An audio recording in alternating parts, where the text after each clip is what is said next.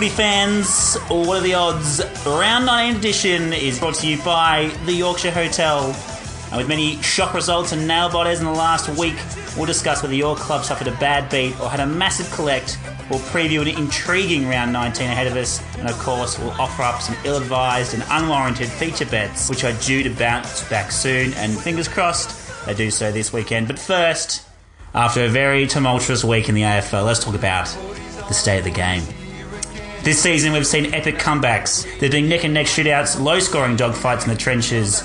There are some really good teams, there are some really bad teams, but overall, the competition is close. This season, there have been more compelling narratives than most of the made to binge series on Netflix. Only two wins separate first and fifth, and only two wins separate fourth and twelfth. On a weekly basis, hero and villain scripts are being written, midfielders are racking up bags of touches at record rates, and defying physics in and around these so called unacceptable swamps of congestion. Forwards are also kicking bags, and defenders are keeping others quiet because at both ends of the ground, we seem to have superstar $1 million players. Yes, there are some poor games each week. Yes, the Twitter sphere is full of hate first trolls, and talkback is clogged with negative naysayers. But for every irate iron from Ivanhoe, there is a happy Harry from Heathmont, a glad Gary from Greensborough, and a jolly Jack from Jan Juc. Pundits, experts, and talking heads drunk on nostalgia say that our game is broken. They point to TV viewerships and shortening attention spans, but ignore the burgeoning memberships and record attendance figures at the actual ground. More people are going to, participating, and consuming footy than ever before. But Gil and Steve want to make sure that the key stakeholders are happy. But they ignore the majority of recommendations from the only two stakeholders that matter the participants and the purveyors. The players, the coaches, and staff of clubs love their jobs. And the punters love the game. But no one asked us if there's actually anything wrong with footy or how we would fix it if given the chance. So we're doing that this Sunday. Come to the Yorkshire Hotel, jump on the mic with me, and have your voice be heard. And not in a clickbait, soundbite, social media, fire stoking fashion, but over a genuine conversation with open minds and no time limits. Let us know the things that you love about footy and the things you would fix. No idea is too complex, no detail too small. It's about time footy respected its number one stakeholder, the fans. And if the AFL won't ask you what you think or listen to what you have to say, we will. On Sunday, over a beverage, in front of the footy, at the Yorkshire Hotel, brought together by the thing that we all love footy.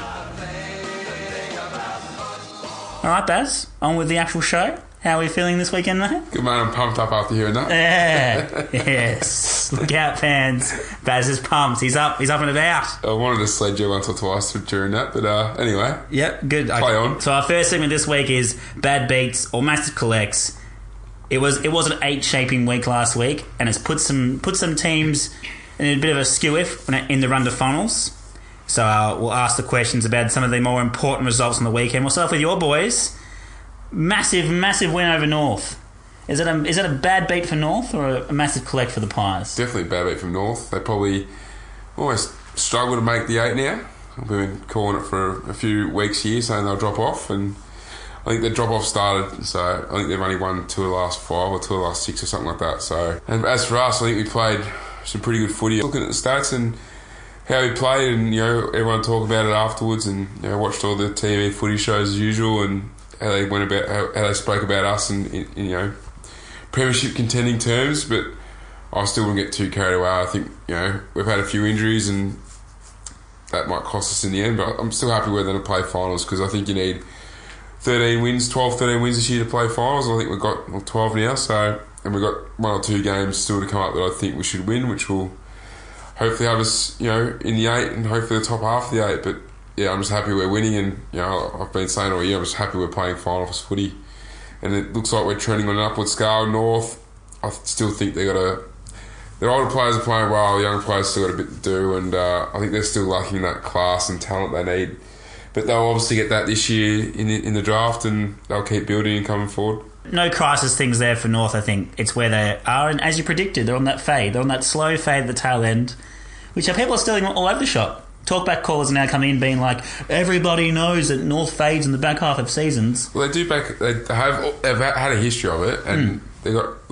I've been saying all year they're, they're better players than the older players, not the younger ones. And you know, when you're 30, 31, you, as the year gets on, you, it's harder to keep Especially if you're carrying as well. If you're Yeah. if you're either carrying an injury or in this case carrying the team, Yeah. it does make for a very And tough back end of the season. teams are really closing down on Brownie now, which makes it harder for them to score. So yeah, Uh, Majak Daw's been pretty good though, very good. So yeah, look, they got they're they're above where we thought they were going to be. Oh, way e- Everyone in Australia thought they were going to be very ordinary, and they're doing better than that. So I wouldn't be worried too worried if I was a North Melbourne fan, but yeah, I just don't think they'll be playing finals this year. Second game was the absolute boil over, the biggest upset they've said since Fitzroy used to play in the AFL. Is that a bad beat for Sydney or a massive collect for Gold Coast? Both. I couldn't believe. I thought someone was taking the piss out of me. I was literally like walked off the ground after our win on Saturday, and someone told me that uh, Gold Coast are up, and I was like, "Oh, yeah, taking the taking the piss." Legitimately looked at my phone. I went, "What?" I, I was actually in absolute shock. I think it's a big wake up call for Sydney. Maybe now uh, Horse has to decide what he's going to do, how he's going to play his footy, and what he's going to do with some of his players. And I think that was awesome for Gold Coast. Obviously, you know, they, everyone's talked about the five players they were missing, and look, I think uh, Stuart Dew's on the right path, and you know whether Lynch leaves, he's going to leave. So I, th- I think they've got to hang on to as many players as they can. We know that, that you know there's going to be an excess end of the year. We know that the AFL's going to put money into them, you know, being developed properly, and so they can you know build. And they'll tr- they'll trade and uh, recruit well this year and, and probably the year after, but they're still a couple of years away from being anything that the AFL wants. But that, that sort of win can really you know build your club. Absolutely, and in the it was one of the most revealing post match interviews in a very long time because they had uh, Steven May straight after the, straight after the final siren, Yeah, and you that, could just you could just Yeah. tell that like he cared, but he cared for his whole club. Yeah. and it, almost those flashbacks to the like the local footy club that hasn't won in you know five years, whatever. And it's like they've been dealing with bankruptcy and their president's passed away, all those kind of things that you see in, in local footy. And for him to go, and it just means so much for us to get the win, but then also for everyone else to get the win as well. And you go, Yeah. that's everyone bags at their culture and says it's not there. Well, clearly it is. Because when you got someone thinking in a moment of success, and his first thought is how everyone else feels, and Yeah. like he's he's kind of glad for everyone else. Yeah. that shows that everyone's in a team first. Yeah, exactly. And I agree with what Caro and Hutchie and that said on Monday night. It was like, after that interview, he should have walked into Stu Dew's office and said, sign me up for another two or three years. Let me be the captain and let me lead this. I'm, I'm all about it. Yeah. And that's what he should be. They should be doing that next this weekend or after the weekend. You know, Cripps signed today, um, Brayshaw signed today, so and that just means that they just keep going up, up. And they'll probably knock off Carlton. They should knock off Carlton because Carlton are poo. But yeah, good win for them, and hopefully, yeah, we see a bit more from them. Hmm. And so Sydney, as you said, it's a wake up call, but is it just actually proof that they're done? We've talked about in the past that you know you can work out a team's major tactic and do they have a plan B? And we've always kind of said that they're not really a plan B. They're in the trenches team around the source, and they kick it to Buddy because they don't have anyone else up forward at the moment, and they kind of yeah rely on Buddy to get isolated, kick a lot of goals, or they have to scrap and scrounge and have midfielders roll forward or have their small forwards play absolutely blinding games. But their injury toll has kind of robbed them of that ability to send midfielders forward, and so now it's like, what do you do? Like, like you can't just scrap and scrounge and kick at the Buddy. Like that's not going to be a game plan that's going to work week to week, let alone in finals. Yeah, I'm just waiting about their midfield, and you know they've got some young midfielders, but then again, I think it was uh, might Brownie on, on the couch was saying, you know, a lot of their midfielders are, are very young and uh, well, you know, inexperienced, but they're outside mids. They're not their inside mids. You know, they're Kennedys, Parkers, you know, Hanneberys, and that have been winning a lot of the footy for them. So now they've got to go find their own footy as well, and they probably don't have that sort of player. So with you know those blokes being injured or down on form, it's they're a bit more inconsistent around the midfield, and you know we've spoken about their game style you know, a lot. So I think yeah, we need to. I said, Horse needs to probably adjust his game style a bit. Whether he's got the cattle to do it or not, I don't know. But you know we've spoken about it at length, you know, numerous times, and maybe now he realised he has to do it. You know, Parker came out today and said it was a good wake up call, good little, you know, work me up for the group. I reckon they'll beat Essendon Friday night, but they'll, they'll play finals. So they've won enough games, so you know, every team has a bad game or two here this year. We've seen it. Like West Coast have been through it. Jerry West went through it. Although uh, pretty much every team in the top, like Collingwood had a bad run at the start of the year. You know, Geelong's had their bad run, Melbourne's had their bad run. So every team's gone through it. Maybe they're going through it now. Who knows? But yeah, I just think that yeah, they're they're on the way. They're going to be a good team still, but they're probably going to be a six to twelve team for the next couple of years until they sort their you know their their missing players, their links, and their issues out with what what team they've got. Mm. And it's all well and good to say, oh, it's just a bad patch or in bad form, but they they lost to a team that hadn't won in eleven weeks. Like they lost to a team that they lost to a team that had won in eleven weeks, and they were twenty four points up in the first quarter. Like that's yeah, yeah, six goals up, and uh, and that's a that's a horrendous loss. Didn't kick a goal for two quarters. They kicked two goals in three quarters. Yeah, and you know, I mean, Gold Coast, you know, they've got some talented players, young players and stuff, but also yeah. you know that they've been struggling to score. So how can they just yeah? The, anyway, it just baffled me. So the other up and coming team is Brisbane. They were done by Adelaide, but only just eighty eight to ninety three. Is that an admirable loss for Brisbane? Can they mark that one as, a, as the fourth tick in a row? They didn't get their fourth win in a row, obviously, but can they mark it down as a tick? And uh, is that does that prove anything for Adelaide? I think Adelaide were a lot more dogged and, uh, especially when I, I think they were, they were, down two players. They lost two players to injury, so that just shows that you know a few weeks ago, before you know Sloane and stuff like that, they probably would have lost this game in that situation. But you know they're stuck together, they're fighting it out really good with Hugh Greenwood going forward. I think he's big enough and big body. Like he could be their answer for that missing forward sort of play that link that the pressure, you know, tackles, does all the hard things because they don't have that at the moment. Because I mean, Eddie Betts is Eddie Betts, but you know, a couple of hamstring injuries this year. He's not as quick as he used to be. He's not as agile. He doesn't have that pressure that Cameron, you know, brought to the team. And you don't want to use him that way either, because if you can, if you can only give X amount of X amount of energy per game because of his previous injuries. You want to have him kicking the goals, not yeah. wasting it on a, on a hassle or a tackle. And we know about Tex and his problems. I mean, and we know that you know Jenkins is a pretty good player, but you know he can be a bit exposed sometimes. And young Fogarty's you know playing his first season of AFL, so that, you know having him back, Mitch McGovern, you know even though he's come back from injury, he's had a couple of games. I think now he still hasn't found his form yet. So I think they're, they're on the build. They'll beat Melbourne this week, but they're they're on the right sort of path. I said they'll just make the eight. They need to win this week to do it. For Brisbane, yeah, we know what they're about. We've been talking about them as well, and again, it's just that lack of uh, hitting targets going forward once they get past that half forward line. So, is this the side of decline for Brisbane? Do you reckon? Have they been up for a while now, and they'll drop off for the rest of the season, or can they re- repeat this and keep it going, and then take, if possible, take it in at least into the off season, if not next season? I reckon I'll give oh, Geelong will win, but I reckon I'll give Geelong a shake on the weekend. Yeah, but uh, yeah, they'll be all right for the rest of the year because they're up and about, and they're you know the kids are probably. He's done well with the way he's played his kids as well, so I reckon they'll be all right, and they might drop off the last week or two because they see the end of the season coming and probably think about their trips away, but no, they'll be all right. And they'll, they'll be better next year and year after that. They're starting to, yeah, They'll be a very dangerous side in about a year or two. Right, the game everyone's been talking about, including myself. I was lucky enough to be there. Geelong 100, Zach Tuohy after the siren, deja vu for the D's, 14 14 98. Bad beat for Melbourne or massive collect for Geelong? Well, Melbourne won. we spoke when I talked about this game last week. Melbourne did exactly what I said they'd do, but then they just they butcher it, don't they? Yeah. They're just mentally fragile. So, so this is the thing. Like everyone's going with a few different different tropes. They're going with the mentally fragile. They've gone with they can't defend, and but no one's gone with their wasteful going forward. No one said that. Like they had.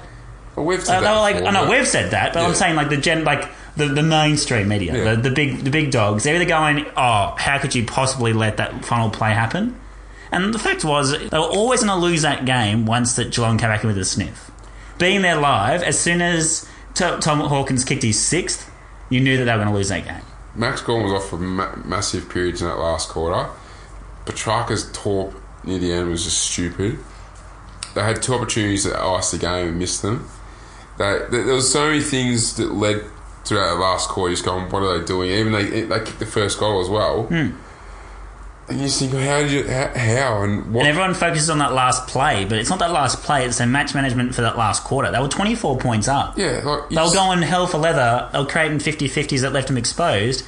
Where is your game plan B? They don't have it. As we said at the start at the start of the year, they're a, they're a plan A team. And- they go forward, and that's it. They don't defend on the back. And so Geelong, who kicked amazingly straight, 16-4, like Geelong shouldn't have been anywhere near in that game. They, they had almost half the score opportunities, and they were like minus 20 in inside 50s. So we've spoken a few times about you know how they are going forward, and they, kept Tom McDonald down there because he's kicking goals. But he's their best backman. Hmm. They've been leaking. They've been leaking scores all year. He's their best backman.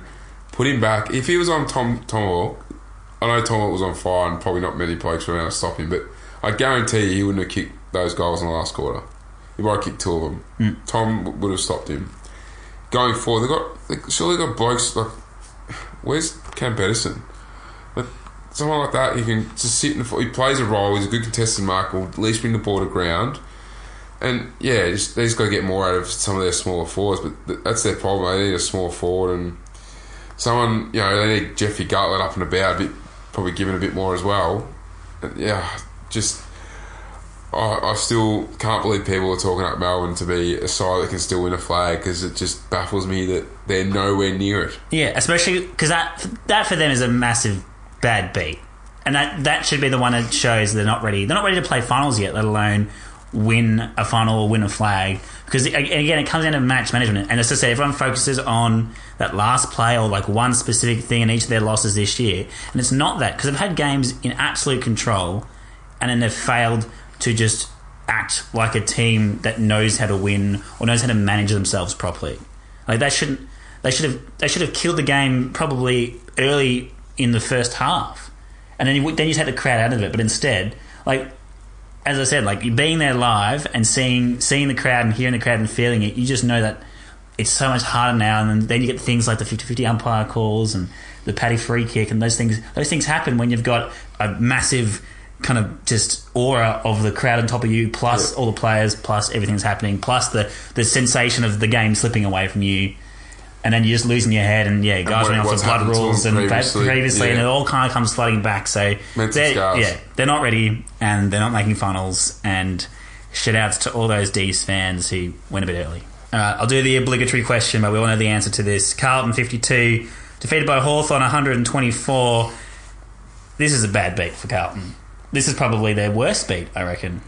I thought they were going to show something after all the media spotlight was on them.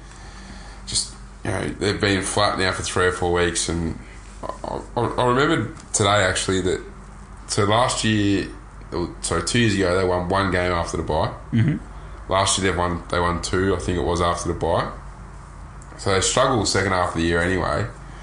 And so far they've only won one game this year. So guess what? How many games they've won since the bye this year? Zilch.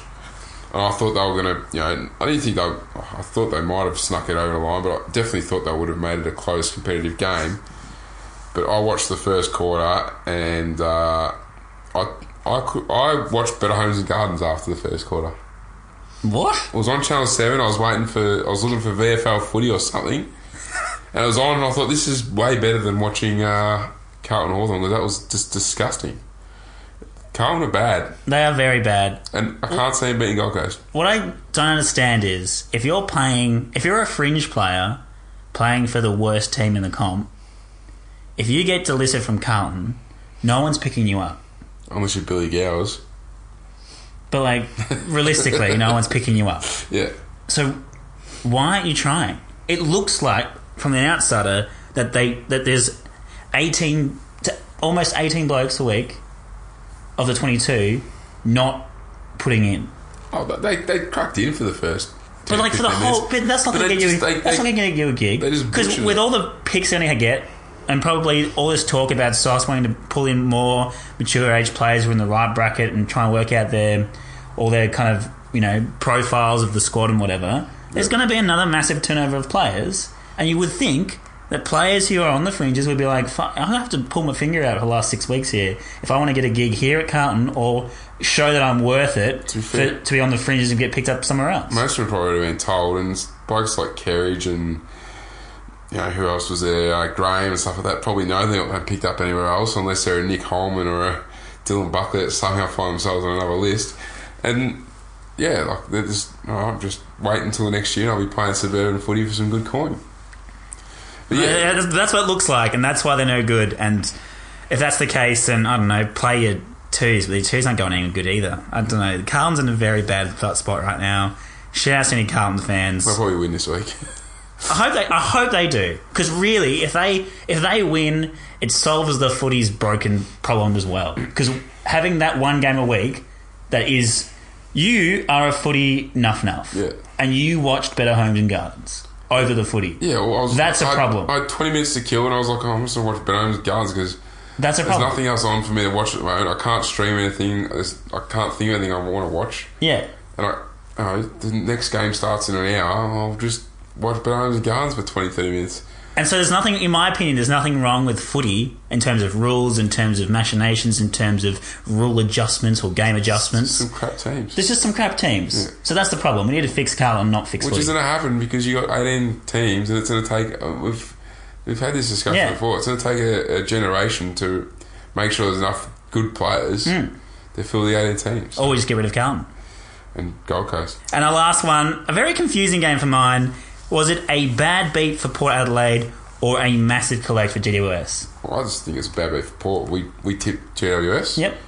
went all in, and uh, yeah, I didn't see them losing after I watched the, probably the first ten minutes. I was like, I, I just thought Joe's had them covered because you just tell how Port were playing, and then you know, obviously having no Ryder as well. That surely, uh, you know, we, we, ba- we banged on about about GWS playing Dawson Simpson for, for weeks, and they finally played him, and they're playing low forward and pinching in the ruck, which is his best position. He plays his best football there, which is why he's been playing so well. And it finally clicked, and they did it. And and but Port went, oh, we're going to play Westhoff and uh, Dixon in a ruck, and hope that works. And Simpson played his best game of AFL football he's ever played, and he probably he would have walked off just thinking, Just how good is the, this? the How biggest dude in the world. good is this? Like you know, he doesn't cover the ground very well, Dawson Simpson, but he does. His ruck work's very good. And, you know, he gets on the end of a few touches, and, and you know he competes well. But he was he, he was he looked twice the player Max Gawn was against Port on the weekend Yeah. because he was uh, up rucking against Ollie Wines at some points, and some, and surely Ken Hinkley's just gone. Oh, I got to play Ruckman next week. Like who it is, but I'm playing a Ruckman. And once Dixon went forward and stayed forward, they, they became a bit more competitive because they actually had a forward target, but their forward line's really struggling to, to convert to score at all. Like I think they're averaging uh, eight or nine goals a week the last five weeks or something. Especially when you take out your best forward and make him play ruck. yeah, and their forward line isn't working. So you know, Wingard's obviously playing what midfield time. Robbie Gray's doing a 50-50 split, but he's not getting enough uh, ball really to. And you know, teams know that Robbie Gray can turn on, so probably you know double teaming him, rolling over onto him, and yeah, they're struggling. They need to bounce back because uh, they're in trouble. And GWS, you know, Toby Greene's back. Killigo, Taranto, Hopper, Cameron, oh, mate, all these players. Cameron's another week away still. Giants are scary. But if- Giants are legitimately scary. I don't want to play the Giants any stage in the finals. No, I reckon they're, they're a sleeper. And I mean, it's obvious, and I'll put my hand up and write them off when they lost, I think it was four in a row, five in a row earlier in the year. But everyone did. That, like the interesting one, the Giants to make the top eight as a betting market, they were out to five dollars six weeks ago. Yeah. They're now a dollar oh eight. Like everyone was off them. I think even the coach was off them. Like they went. The, the injury list was huge. They were losing games to teams they shouldn't lose to. Like you couldn't have backed them in, and then somehow they went. No, you know what? Our second, third, fourth tier players are actually all first rounders that we've everyone's forgotten about because we all forget about drafts and they've Yeah. enough enough like yourself. And uh, they go, actually, no, all the, everyone can play. We have no spuds. Well, We have no bottom six. Like it's- it exists. We have to rank them. They are in the bottom six, but they get a game everywhere else, and they all do. I think it was around know, five, six or seven when we went through their drafting, and I said that you know they've lost a lot of first round players, but they've got first round players, first round picks back, Hmm. but they still haven't hit that 40, 50 game mark where they you know feel comfortable at AFL, and now they are. And I think I said at the time like they might just need this year to regenerate a bit, but you know when you get some of the guns back like Kelly, like he's massive, and you know, like, they've changed their style of football as well, and you know one on Leon, Cam- Leon Cameron, like you've. You've convinced millionaires to you've- get dirty. Yeah, and you've changed your style a bit, and you know you got them doing the hard work, and you've picked a few players that you probably people look at and go, "Why have you picked them?" And then they're performing and playing the style of footy, and they buy in, and everyone else buys in, and yeah, you just look at it and go, "All right, well, You know, if you, I don't know if you watch Last Chance U at all, but the new season's out, and you know you get a lot of guns together. They might not click, and they think they can just do it. All it takes is for one of those guns to stand up and go, "Oi, let's let's actually lead. Let's do this. Let's do this." And he gets up and get you know buys into it all, and the rest of them start buying in, and what they have, and then you have a good you can have a good season. You have a poor poor loss first game, and then bounce back and have you know seven or eight wins on the trot and look really really good. And yeah, so you still got Scully to come back. And if I don't know if I said on here before or not, whether it was to group of mates, but if Leon Cameron had balls, No, he made Cameron go through the twos. Yeah, Yeah. that was last week on yeah, the that's pod. sweet. Yeah, I, I still would do that. Yeah. Yeah, And, and, and there's no need for him to rush him back, and he has to prove himself. yeah.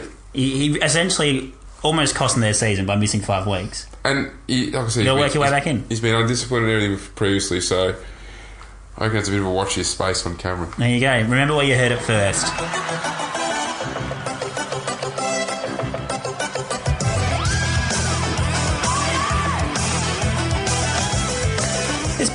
Pretty much nothing but good games this week, so that's good to I'm see. looking forward to this round. Some good footy watching. Good footy. Clear your schedules. Apologise to your dearest and your nearest. You'll be watching footy all weekend. Or if you like my dearest and uh, nearest, she's studying all weekend, so I'm in the clear after I finish coaching. Boom. All right. Friday night, Essendon versus Sydney at Etihad Stadium. Essendon, strangely enough, in my opinion, are our favourites here at $1.78, but the line is a very slim three and a half.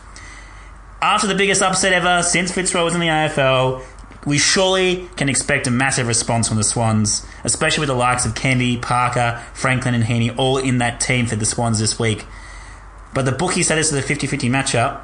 Can Essendon stifle the Swans, even though paradoxically the Swans are better at Etihad than anywhere else this year? Well, and Essendon don't really have a great record against Sydney either. So No. Hmm. Essendon, they're missing too much firepower. Surely to kick a, kick a winning score, and surely, surely Sydney bounce back. Like they You'd think so. They can't. Well, you say that. So, yeah, Essendon were missing the McKernan, Stringer, and Daniher, who have been their three most productive scoring players. And got- But also, Sydney lost to Gold Coast. So, Surely, surely Sydney just make this a, a lockdown inside game, and hopefully, you know, the, the boys they got are fit, and Essendon will struggle with that because they can't match it. They just they, and I think Sydney's backline matches up really well with Essendon's small forwards mm-hmm. because they've got you know pretty small backline. Sydney, sorry, and yeah, you how many times has Buddy been kept goalless two games in a row and. no, and usually he bounces back. If he get if he kept quiet for a week, he And he usually does have a very good Has, record. he loves playing Essendon. So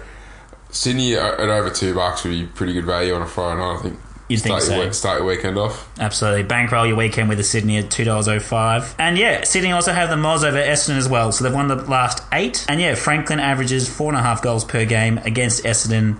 And it's his best record against any club with 68 goals in 15 matches. And that, that ends uh, Essendon's season as well if they lose. I think. Yeah. Oh, it's pretty much already done. But Yeah. Let's not let's not string the Essendon fans on too much. It's been a, been a painful season for those Bomber boys. Well, if they knew what was really going on there, at least they probably would have realised that before the season started. Well, they just listened to our preview pod, but you know. Yeah. Each their own. Saturday, the so-called grand final preview, but it is the most anticipated game of the year. Is it? Will it be a preview of what's to come in September, or will it just be a repeat of round six, where it was pretty close to three quarters, and then the Tigers ran away? I think something like that. I don't reckon you'll beat us by as much. I still think the 15 and a half line's pretty generous for you Richmond fans. Like I think they'll get covered. I see a four to five goal loss. You know, probably in in it to, up to our eyeballs. Probably you know 15 minutes to go in the last, and then just you know a bit of bit of class, composure, and maybe uh, tiredness might catch up to us because uh, yeah, I just we're a good team, but probably not there yet. Probably the injuries will start catching up to us eventually. So So on the weekend against North, you came out of the blocks extremely fast. The game was pretty much done at quarter time. yeah, Richmond put the cue away probably after quarter time. yeah, that was pretty poor to watch after half time. Yeah, Is that going to be a problem for Richmond? Like coming off the back of a, they, they played one quarter of footy last week essentially. Coming off the back of that, coming into it, coming into a Collingwood team that you guys were pretty much up and about for the whole four quarters. It wasn't close, but you went and extended it, went on with it. well, there's there's one. The Leigh Matthews, you know, philosophy here. You need to you need to play the fourth quarter like you want to play the first quarter next yeah, week. well, I, I I reckon that uh, it'd be a good game because so we're one of the better teams out of the block. So like for, I think we're one of the highest scoring teams for the first 10, 15 minutes of a game. Then we drop off at the other end. So this is probably where you can get your first quarter uh, win, Collingwood, whatever the line is, and then Richmond, whatever the line is. So on last. that, the stats, yeah, very good in the first quarter, but also very good in the third. So you're very good after the major breaks. Yeah. Richmond are ranked pretty much last for third quarters, but obviously first for last, Last quarters. So I've gone with my bit of rough, rough action here. Is uh, Collingwood to win the third, Richmond to win the fourth is paying four bucks, Yeah. regardless of the result of the game. I just think that like, it's to be two very good teams. I don't think it will be grand final preview because I still think you know West Coast and GWS have a lot to say about that. And if we finish top four, we'll probably finish fourth or third, and Richmond will finish top. So we'll probably have to play each other Early on, early on anyway. So it's very hard for us to uh, play in the granny if we're not top two. Um, because we'll have to meet each other, if you know what I mean. So early in the finals, yeah, midfield probably pretty on par. Your four lines probably. Oh, I reckon our four line is, is, is pretty good, and that'll be where you know your back line will have to play some good footy to hold up our back line. But I think our backs under that forward pressure just might come undone a bit. yeah. Especially Scharenberg wasn't great uh, last week. Uh, Majak Daw had his measure, and we can't go too tall in, in with against you. And obviously, having Flynn will be out, and a couple other small Levi Green would probably get us another game somehow. So yeah, I think Richmond Win covered the line, and yeah, I reckon your third, fourth quarter bet or my first, fourth quarter bet would be a pretty wa- good way to go about it. And then as a little hypothetical, if, if Collingwood do cause an upset here, Yep. do you start thinking top two flag time? No, I'll be turning off every football show in the next week, and we'll probably get knocked off by we play Gold Coast or Brisbane or something next week. Probably get beaten by them. Yeah. So yeah, no. Always the pessimist Just just uh, keep the lid firmly on, right. screwed right on. Another team that needs to keep the lid firmly screwed on is Geelong, who are hosting Brisbane down at the Cattery, the place where they just cannot lose. So they're coming off a, just an epic, euphoric win against the D's, thanks to the Irishman, Zach Tuohy. But Brisbane are in pretty good form as well. They almost have four wins in a row, but they have four coverage of the spreads four weeks in a row, which haven't done it in pretty much the same time frame. It's been absolutely years since they've Yeah. been competitive in every single game for a full month of footy. Is this a gimme for Geelong? Is this a, is this a percentage booster that they need, or can the Lions go up there or go down there and and prove a point and say that we're not going to drop off like the young teams do? I think Lions' speed and uh, stoppage work could be a bit of a worry for, for Geelong, especially if they, you know, Stef Martin gets going and, you know, Rhys Stanley's been okay the last few weeks, but Stef Martin's got him covered. You know, Kelly's probably been the one that's really held that midfield together for Geelong, and Gary Ablett's last quarter should be spoken about because, you know, I've, I've been a doubter of his, mm-hmm. you know, going back to Geelong. But the way he was throwing his body about in that last quarter, you could see he was, I'm here to win. Like, that's that's probably like, if, if I was a younger player sitting in Geelong when they were reviewing the, the game, I would have looked at it and gone, shit, like, that's Ablett doing that. Like, you know, let's, I, I need to lift a bit here. But I think this, like, Geelong will win. I don't think, I don't think they'll cover the line. The line's like 39 and a half. That's a bit overs for me. I think Brisbane will definitely cover that. What's probably going to help Brisbane here is that it's pretty narrow, narrow ground, so they're going to go direct and quick.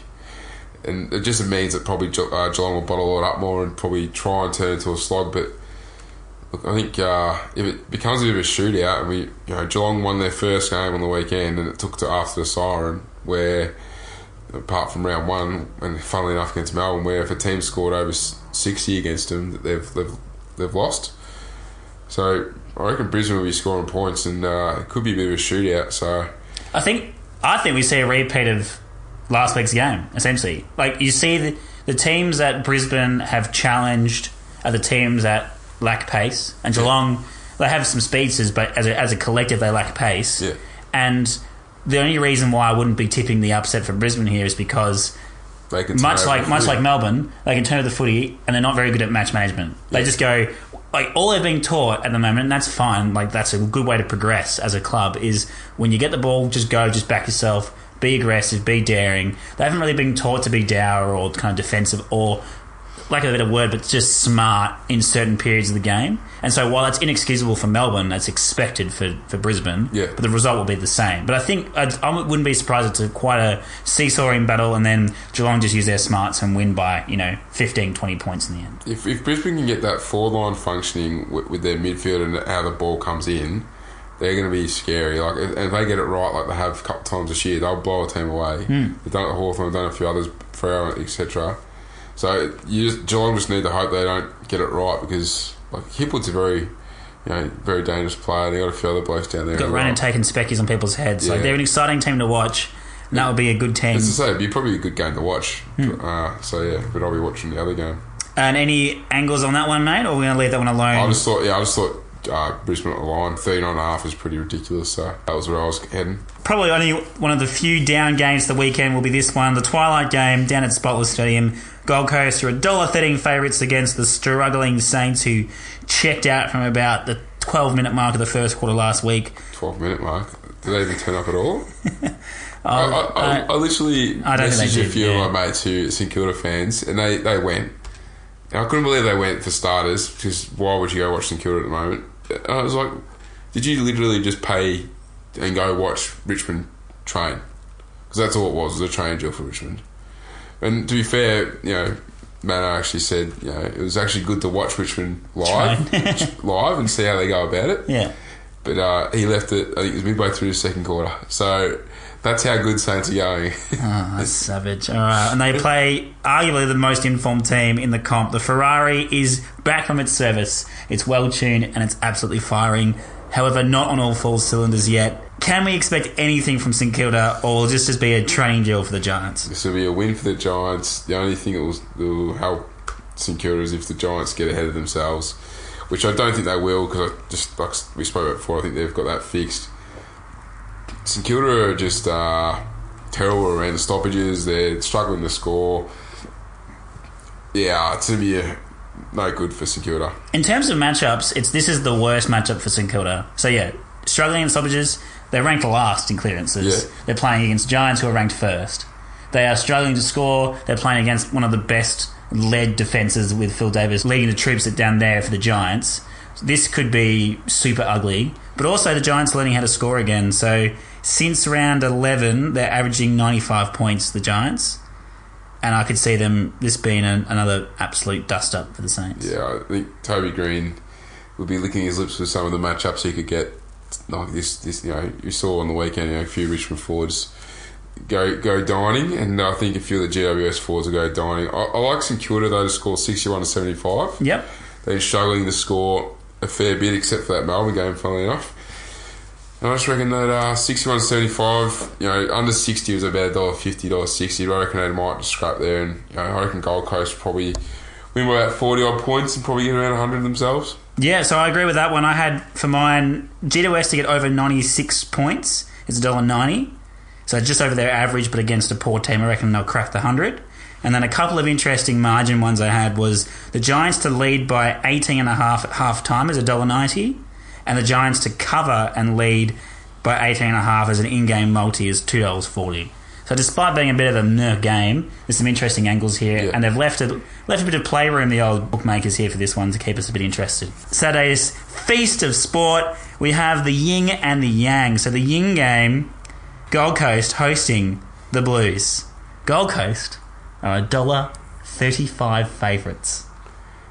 This is the only thing that's wrong with footy is that that means that you know Carlton are only thirty percent chance of winning this game Yeah. against the seventeenth ranked team in the comp. Well, It is Spoonerpalooza, but it's not even a contest for the spoon. The Blues have almost been guaranteed the spoon.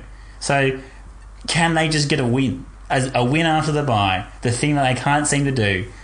Or is it going to be sun rising again two weeks I, later? I don't know if you remember earlier in the year, but the odds were actually reversed. And we, Hmm. made, we made some bulk cash on Gold Coast because we tipped them. And uh, yeah, I can't believe that uh, Carlton will win one game for the season because they won't be winning this. And it, it, I actually fear for Bolton if they get beaten by a margin here because even though he's been signed for two years and stuff, this could. Uh, You can rip up contracts, and Carl Oh. and Carl don't mind wasting money. Oh. They'll, they'll waste it. They waste it on Malthouse. They waste it on picks. They waste it on play. They waste it on administrators.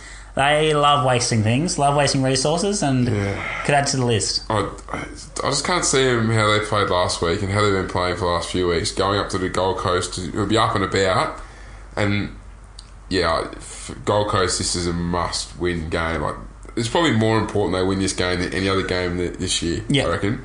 And yeah, surely, surely, surely they get up and yeah.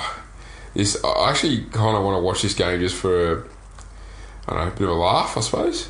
Just to watch Carlton lose because, you know, as we know, Collingwood hate Carlton and there's a bit of rivalry there. And I- I've been on Carlton's side for, for pretty much most of this year about them going forward, but now I just, I just want to watch them have their misery, I think. Yeah, and it will be a miserable game because Carlton do lack scoring prowess in any kind of facet. So interesting stats here, and everyone kind of thinks, uh, especially the Melbourne-centric people, will think that this is going to be a close game between the two bottom sides. I don't think it will be close at all. So the Suns have won three of their last four meetings against the Blues. Carlton have failed to reach 100 points for 50 consecutive games.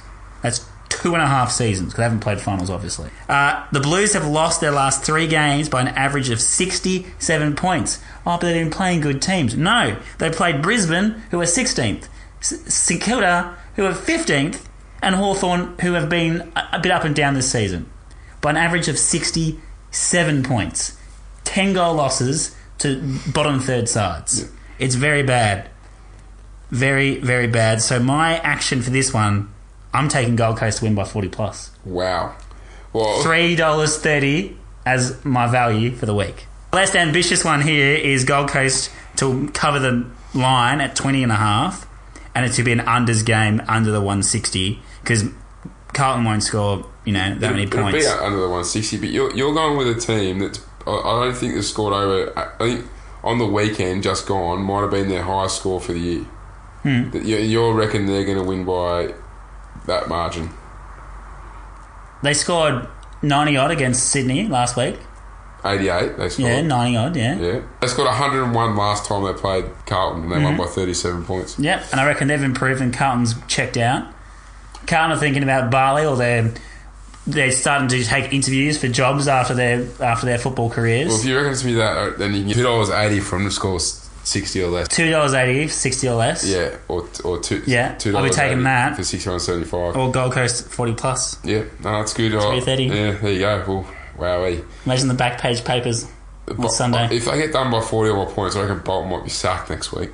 Seriously, like that's that's bad. That's bad. The Yang game of the weekend is Saturday at the same time. Adelaide are hosting Melbourne. Adelaide are $1.71 favourites at the Adelaide Oval. The line here, four and a half. This is an eight shaper, and for all intents and purposes, it's an elimination final. Both sides have been flip floppy, wish washy. Adelaide's been dealing with off field issues, Melbourne's been dealing with on field issues. But who can we trust in this game, if anyone? No one. Both teams are burnt us. Which team will show up? Which which uh, with the Melbourne team who finally learns how to defend? Can they defend? So it's Jordan Lewis's 300th game this weekend, and everyone talks him up as this, you know, this trier, this this you know corraler of people, courageous and brave. I'd say he's been a bit of a thug over his career, to be totally honest. But surely, milestone game for him, he has to kind of take the responsibility as an on-field leader and be. I need to make sure that we we manage this game more appropriately than what we did last week. Because surely he could go look at last week and look at his performances along with Bernie Vince from those pivot quarterback roles and being like, why are we trying to rebound and rebound score in last quarters when we're up by five goals? We need to, we need to chill out. I heard someone on the radio say that they're really missing Lever, and I can't believe that they're, actually Melbourne supporters actually now going, oh no, it's because Lever's out. If he's playing poor football before he did his knee, he played had one good game or two good games. It was against St Kilda and probably Western Bulldogs, I think it was. So whatever, he wasn't playing that good a footy. You didn't have him last year. You're still doing the same things you're doing last year. It's, it's not because Lever's out while you're playing poor footy why you can't defend. You, you can't defend because you're your best defender playing forward. Adelaide are a much better team. They, they, they've got players coming back, players getting fit again. Adelaide know they've got to keep winning as they might miss the finals. As do Melbourne though, because Oh. Melbourne aren't making the finals, as we've said. Yeah, But they they obviously want to think they can, so they need to still keep winning as well. I think it'll be a greasy night, which will suit suit Adelaide because they're used to it. They play there a bit, and I just think Adelaide win and. Even the dollar seventy seems pretty handy, so I, I won't be betting in this game just for the fact that uh, how can you tip either of these two teams really? But hopefully Adelaide win and not, Melbourne don't. If you're Don Pyke, what kind of game do you want in this one? Do you want a shootout? Adelaide played two styles this year. They've played the shootout style and they've played the kind of lockdown style. What would you prefer if you were Adelaide? I'd play the style that got them to the finals last year. Back think- yourself, score heavily. Because I think, yeah, if it's a shootout against Melbourne, they're going to score more than Melbourne. Because we've talked spoken again Melbourne's inability to score going forward and wasting opportunities, and you know their forward line isn't clicking. I think with Adelaide's defence and Adelaide's forward structure and midfield, even like I think that they can do some damage. So I'll Yeah. be I'd be definitely trying to score and, and putting the pressure on Melbourne. Yeah. And if push came to shove on this one, I'd be angling towards Adelaide at 1 to 39 at $2.30. But the stats here, in terms of just betting stats, prove that neither team can be trusted here. So Adelaide have covered the spread just once in their last eight matches, and they've played some pretty average teams in that time. And they're one against four against the spread in their last five games at Adelaide Oval. So even home game advantage isn't really much in this one either. We roll on a Sunday, and the good games just keep on coming. North are $2 outsiders hosting the West Coast Eagles at Blundstone Arena in Tassie, what was once known as their Hobart Fortress, where the Roos have won 12 of their last 14 games, but nothing about a date with the current West Coast Eagles can be anywhere near considered easy. Will these Eagles continue to win away from home, Baz? Surely they beat North.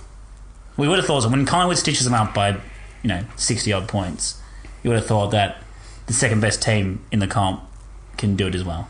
yeah, West Coast would just be too good around all over the ground. Really, like, how are they going to stop their key forwards who are absolutely on fire? Like you know, they weren't great against the doggies last week. West Coast, as you like, they had a big game against obviously Collingwood. They would have built themselves up for it. They dropped off a little bit, but you know they still smashed the doggies in the end. And they, I don't think North are. You before they've been good, at, yes, but they're not up to West Coast standard. And I know it's in the Bart and you know North are generally pretty good down there, but I, even the conditions, you know, even if it was windy, and it didn't allow West Coast kicking style, and it was a long down the line game. They've still got the players to be able to play that style, and yeah, I just I cannot see North getting anywhere near it. And just head to head at dollar eighty is just ridiculous. Like, surely that's almost better the week for me, dollar eighty. And there's a little roughie there, which I came across before on Sportsbet, where if you get Brown, Darling, and Kennedy all to kick three goals or more, which we've won before uh, this year. With that yeah, we had the Jack bet. Jack and Josh Yeah. with the Richmond West Coast Yeah. game. So this is the same thing. Six dollars fifty. I reckon that's a pretty good bet for six dollars fifty. Absolutely, that's probably our best rough of the weekend there, I reckon. And yeah, you could you could try and break it down and try and find some you know analytical quirks to try and suggest that the North are in with a sniff of this. But if you've just been watching footy over the last two two months, West Coast are on par with Giants as the two scariest teams when they're playing at 100%. They, they did Collingwood quite convincingly in the end at the MCG. Travel is no longer an issue for this. There are no hoodoos for this team. They can go anywhere, beat anyone on their day. And I wouldn't read too much into last week because they played a team that they probably they probably went to the ground knowing they're going to win, and it's very hard to supposed to do all the team things and do all the things right when you when you got that in your head. So this game, I know that they don't want to drop it. It's a bit of a challenge. North can stick around for a while, but yeah, I think in the end, comfortable win for the for the Eagles. If West Coast win the flag this year, it's going to be great for the game. I think because they're, they're more of a kicking side. They've, they've played with lots of tools. So they still brought in Vardy last week. With even though Nick Nat went down, they got Lycett because that's their game. They, they want to have two ruckman. You know, they've still got um, you know Darling and Kennedy playing. McGovern obviously re-signed, and you know that's big news for them. And Gus probably pretty close as well. So yeah, they're about to stick together, and I think they're in for a pretty good uh, year or two coming up. So probably the second of the two down games, but this one's a bit of a quirky one, I reckon. Western Bulldogs are hosting Port Adelaide at Mars Stadium in Ballarat. There's a 70% chance of rain. There's a 100% chance of being absolutely frosty conditions down there at cold. one of the worst places to play sport, unfortunately, because it's just always flipping cold. The uh, despite the loss last week, Port Adelaide are a dollar thirty nine favourites. The line here is three goals. which doggies and which power team will turn up? Because we talk about teams that can't be trusted. These are probably two. The doggies, you can trust them only really for being savage to lose, but they can lose horrifically and not show up at all and not give any defensive pressure. Or they can be dogged, ironically, and, and try and, and scrap and, and do the things they were doing when they were at their best. But they've lost. A, I've lost a few players. Have a few players out, and a few players going through all the kind of drama that we've seen this season in the twos, but still be around the contest. And with the power, it's always the question for me each week when it comes to Port Adelaide is: Is there twenty minutes of pure fire good enough to win the game? Well, I don't think the, the harassing style of doggies would, would really worry Port anyway because Port are the number one tackling side in the comp, so they, they want to uh, you know tackle, pressure, and do that stuff themselves. For me, the outside run they just lack, and I don't have any outside run. And obviously, we've talked about their four line issues before. I think they'd still beat Western Bulldogs though, because I watched them last week, and you know it's really good to see Schache play some good footy. He's playing, he's starting to show what he's got, and hopefully he keeps progressing in that. And you know, you know Richards and those sorts of boys are playing some good footy, but they, just don't bat deep enough. It's similar to Carlton in a way. Like they, they've got so many injuries, they're playing so many kids, and they're just not, not not there yet. And a few of their older blokes who have been putting in all year, and even some of the younger blokes, you know, like the Bont and stuff, who have been carrying the team, which would be a worry for me being a Carlton fan about Cripps and Charlie Curnow that you know, be like Bont, he's copped a hiding this year, trying to you know lift get the team over the line a few times, and he's probably a bit sore and proppy, but coming back from Perth, going all the way to Ballarat, couldn't think of anything worse surely Port win this, and they, they do the, they do what they need to do to win at Mars Stadium. I don't think it'll be great conditions down there, but surely they just do enough to win. And geez, if they don't, then uh, I'd hate to be living in uh, South Australia next week if I was Ken Hinkley. and around at the weekend, not the greatest game, but an interesting game nonetheless. Dockers two dollar ninety home dogs against Hawthorn, who are $1.42. Line here is fifteen and a half. I reckon Freo are tricky at the moment. They're a tricky team. Add, add the home factor where they play 500% better for I don't know what reason. And Hawthorn are, are not the Hawthorn of old. They're not. They're not. Like, yeah, they, they smashed Carlton last week, and all the Hawthorn fans. Hawthorn fans are annoying for the fact that they, they hang on to that, that three P. And yeah. they go, oh, this is a this is a great club. This is a famous club. Hawthorn this week were tweeting about their eighty thousand members. Richmond went over the top and said, well, we've got 100,000, so who's the real big dogs around here? David King said this in the media this week that the most important thing to realise as a club is where you're at. Yep. And I don't think Hawthorn know where they're at. I think well, Hawthorn fans don't especially, but they don't matter. But Hawthorn as a club, I don't think realise that they're in the middle of a mini rebuild, like a Hawthorn Geelong style rebuild where you don't bottom out, but they if they didn't make finals this year, that's not a terrible thing for them and the list that they have. No, definitely not. But uh, and so in a game like this, you actually have to kind of not think about it in the sense that it's Hawthorn versus Fremantle. You go, it's a middling team versus another middling team that will both finish outside the eight. So it is a 50 50, and then you throw in the Freo home factor, and you go, maybe Freo do cause an upset here. I wouldn't be betting on it, but no. in terms of a tip, Freo's in a sniff. Well, Freo, yeah, Freo obviously beat Port two weeks ago.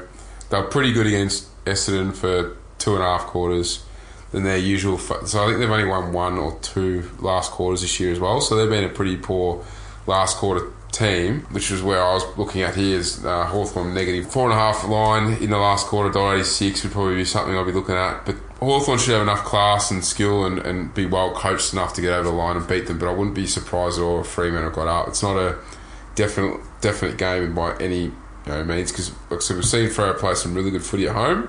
I think dollar forty two is a bit too short for mine for Hawthorn because you know, yeah they beat Carlton, but they they haven't been great either lately. Like they've been getting beaten as well. Like Brisbane beat up on them again, and so yeah, and you know Fremantle do have a bit of leg speed throughout midfield with Walters and Neale and a few others that you know a few of those young boys that have been playing pretty well. But Fremantle just can't score, so mm. I, uh, that's my problem. I have them you know sixty one to seventy five points as well which you get two dollars eighty for because McCarthy hasn't been great this year. Because you know, a few years ago when he was at GWS, he was he could be anything. Mm.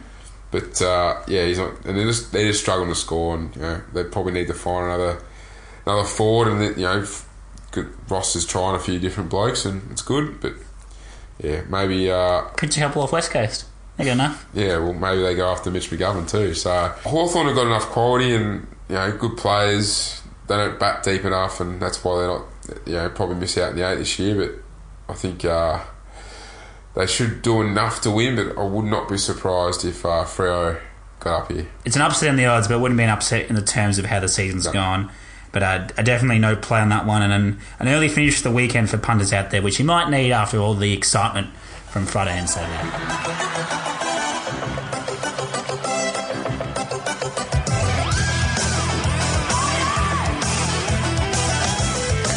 And as always, it's the reason why you hang around, ladies and gents, for our feature bets for the weekend. We kick off with our best bets.